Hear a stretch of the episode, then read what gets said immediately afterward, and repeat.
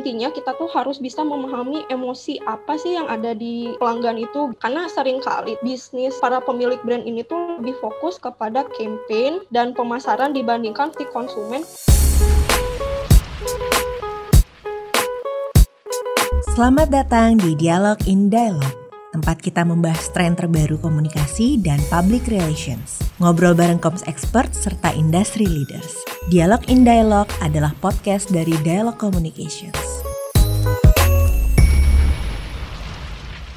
Hari ini saya mau membacakan sebuah artikel dari entrepreneur.com yang penulisnya atau kontributornya adalah Scott Chrisman. Yaitu adalah seorang CEO of the media house. Menulis, uh, your brand is much more than your logo. Here's what really makes your brand stand out to customer. Jadi seperti yang kita tahu ya kalau brand itu adalah uh, bagian terpenting gitu kita membuat suatu bisnis. Mengapa? Karena itu adalah salah satu cara agar kita tuh membedakan bisnis kita kita tuh dari pesaing yang lain begitu. Brand itu adalah sebuah janji yang harus dipenuhi terhadap si pelanggan. Saya pernah nonton satu YouTube dari Chris Do. Dia mewawancarai seorang CEO branding di Liquid Agency namanya Martin Neumayer. Dia bilang bahwa apa sih hubungannya sama brand sama si logo itu? Brand itu bukan logo gitu. Logo itu hanya simbol. Jadi logo itu tuh sebuah alat yang berguna untuk bisnis kamu atau usaha kamu dan brand itu juga bukan produk tetapi brand itu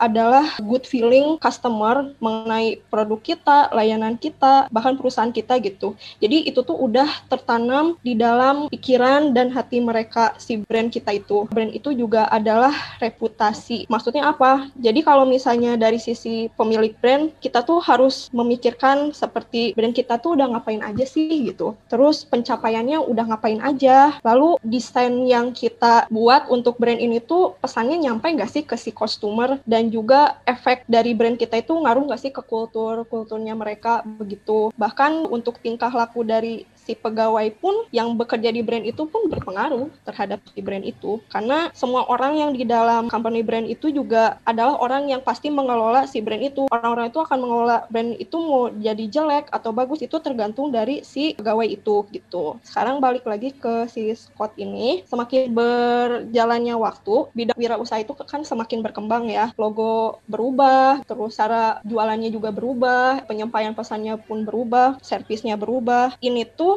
yang menjadi tantangan si brand ini yaitu adalah bagaimana si brand ini tuh bisa merepresentasikan bisnis kita kepada si pelanggan. Apa gitu yang mereka butuhkan tuh kita harus bisa memenuhi ekspektasi si pelanggan tersebut. Brand itu tuh semacam panduan gitulah bagi si pemilik bisnis ini. Jadi nggak cuma dari desain aja, tapi kita tuh tahu gitu yang dimaunya konsumen tuh apa gitu, apa yang mereka butuhkan. Dan juga brand adalah penggerak hulu gitu dari segala sesuatu yang muncul ketika melakukan campaign. Apa sih yang harus kita lakukan gitu supaya brand kita tuh stand out dibanding pesaing-pesaing lain. Nah, Scott ini bilang selama dia menelaah bahwa ketika kita melihat brand besar, melihat secara kasat mata ya, tidak tahu gitu behind the scene-nya si brand besar ini apa sih tapi kalau kita misalnya benar-benar telah si brand-brand besar ini ternyata mereka tuh menggunakan tiga cara ini. Dan salah satunya adalah sell emotions. Karena hal yang terpenting eh, contohnya begini misal Coca-Cola dan McDonald mereka kan brandingnya menjual kebahagiaan gitu. Kalau McDonald kan I'm love in it di tagline-nya. Kalau Visa tuh menjual perasaan bebas. Toyota mereka menjual kebebasan tualangan dan juga keandalan. Intinya kita tuh harus bisa memahami emosi apa sih yang ada ada di pelanggan itu gitu. Mereka maunya apa? Karena sering kali bisnis para pemilik brand ini tuh lebih fokus kepada campaign dan pemasaran dibandingkan fokus kepada si konsumen ketika dia menerima layanan atau produk kita. Dan para empunya si brand ini pun cenderung memperumit gitu berbagai hal. Dan selain itu juga ketika orang tahu produk kita tuh juga harus tahu emosi apa yang mereka rasakan. Dengan seperti itu kita bisa memetakan perjalanan si konsumen itu menggunakan si emosi emosi pelanggan ini. Jadi ke depannya kita tahu nih ketika membuat campaign atau pemasaran melalui si emosi konsumen ini, campaign yang cocok seperti apa sih untuk mereka agar si pesannya tuh nyampe gitu ke mereka. Selanjutnya, konsistensi is key. Branding itu janji yang dibuat untuk konsumen. Maka seiring waktu harus konsisten gitu di sepanjang kita membuat campaign pemasaran supaya apa? Supaya menjaga integritas dari si branding itu gitu. Tapi karena ini adalah hal yang sulit kan makin ke sini bagaimana cara mereka beriklan, memasarkan dan itu tuh adalah jadi tantangan bagi si pemegang brand konsistensi itu harus dia jaga tapi dia harus kembangkan juga gitu. Ketika menentukan brand juga dia juga harus cari tahu nih wadah mana yang cocok ketika kita harus apa dan siapa yang kita layani dan apa yang harus lakukan dan gak lakukan gitu. Kita juga harus membuat pesan yang konsisten nih kepada si pelanggan biar emosinya juga dapat. Yang ketiga adalah create community. The best brands created com communities accidentally. Merek yang terbaik itu menciptakan komunitas yang secara tidak disengaja gitu. Ya, misalnya kayak komunitas Toyota 4Runner. Tetangga A punya Toyota 4Runner, tetangga B punya Toyota 4Runner, yang di sana punya Toyota. Mereka tuh sama-sama punya mobil yang sama gitu ya. Nah, secara nggak langsung tuh mereka tuh adalah bagian dari komunitas ini gitu. Itu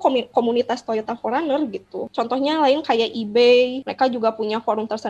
Bahkan forum eBay ini pun mendominasi di pencarian Google gitu. Jadi intinya adalah menurut si Seth Godin ini ya, dia itu seorang penulis dan marketer berkata bahwa keunggulan brand besar itu menciptakan komunitas. Hanya dengan membeli produk atau jasa, kamu memberi isyarat gitu kepada orang-orang dia yang membeli itu ada orang yang melakukan itu. Maksudnya gimana sih hal yang seperti itu tuh? Misalnya kalau beli Tesla, terus kamu tuh kayak ngasih isyarat gitu. Beli Tesla tuh apa sih? Pasti orang yang suka teknologi kan? Karena kita tahu brandingnya Tesla tuh begitu gitu. Orang yang berpikiran maju, suka teknologi, terus orang yang suka energi yang terbarukan, keamanan, prestige, status, dan lain-lain lain lah gitu. Maka dari itu brand hebat ini tuh menciptakan komunitas gitu, tempat bagi klien untuk bukan cuma berkumpul doang, tapi juga untuk komunikasi, bahkan menciptakan hubungan yang baru. Era informasi ini tuh kita nyari info nih, tapi yang benar-benar valid gitu. Itu tuh kayak nyari di tumpukan jerami. Nah, melalui si komunitas ini tuh dengan melibatkan influencer bisa menciptakan yang namanya informasi yang validasi itu. Kenapa? Karena ketika ada influencer masuk ke komunitas itu, jadi keuntungan gitu bagi pemilik brand. Karena orang-orang yang berada di komunitas itu akan otomatis percaya gitu ketika dia menanyakan suatu hal kepada yang mereka suka ya si influencer itu dia tuh otomatis akan percaya dengan komunitas ini tuh si brand itu tuh jadi punya otoritas sosial lah gitu jadi terpandang karena melibatkan si influencer ini.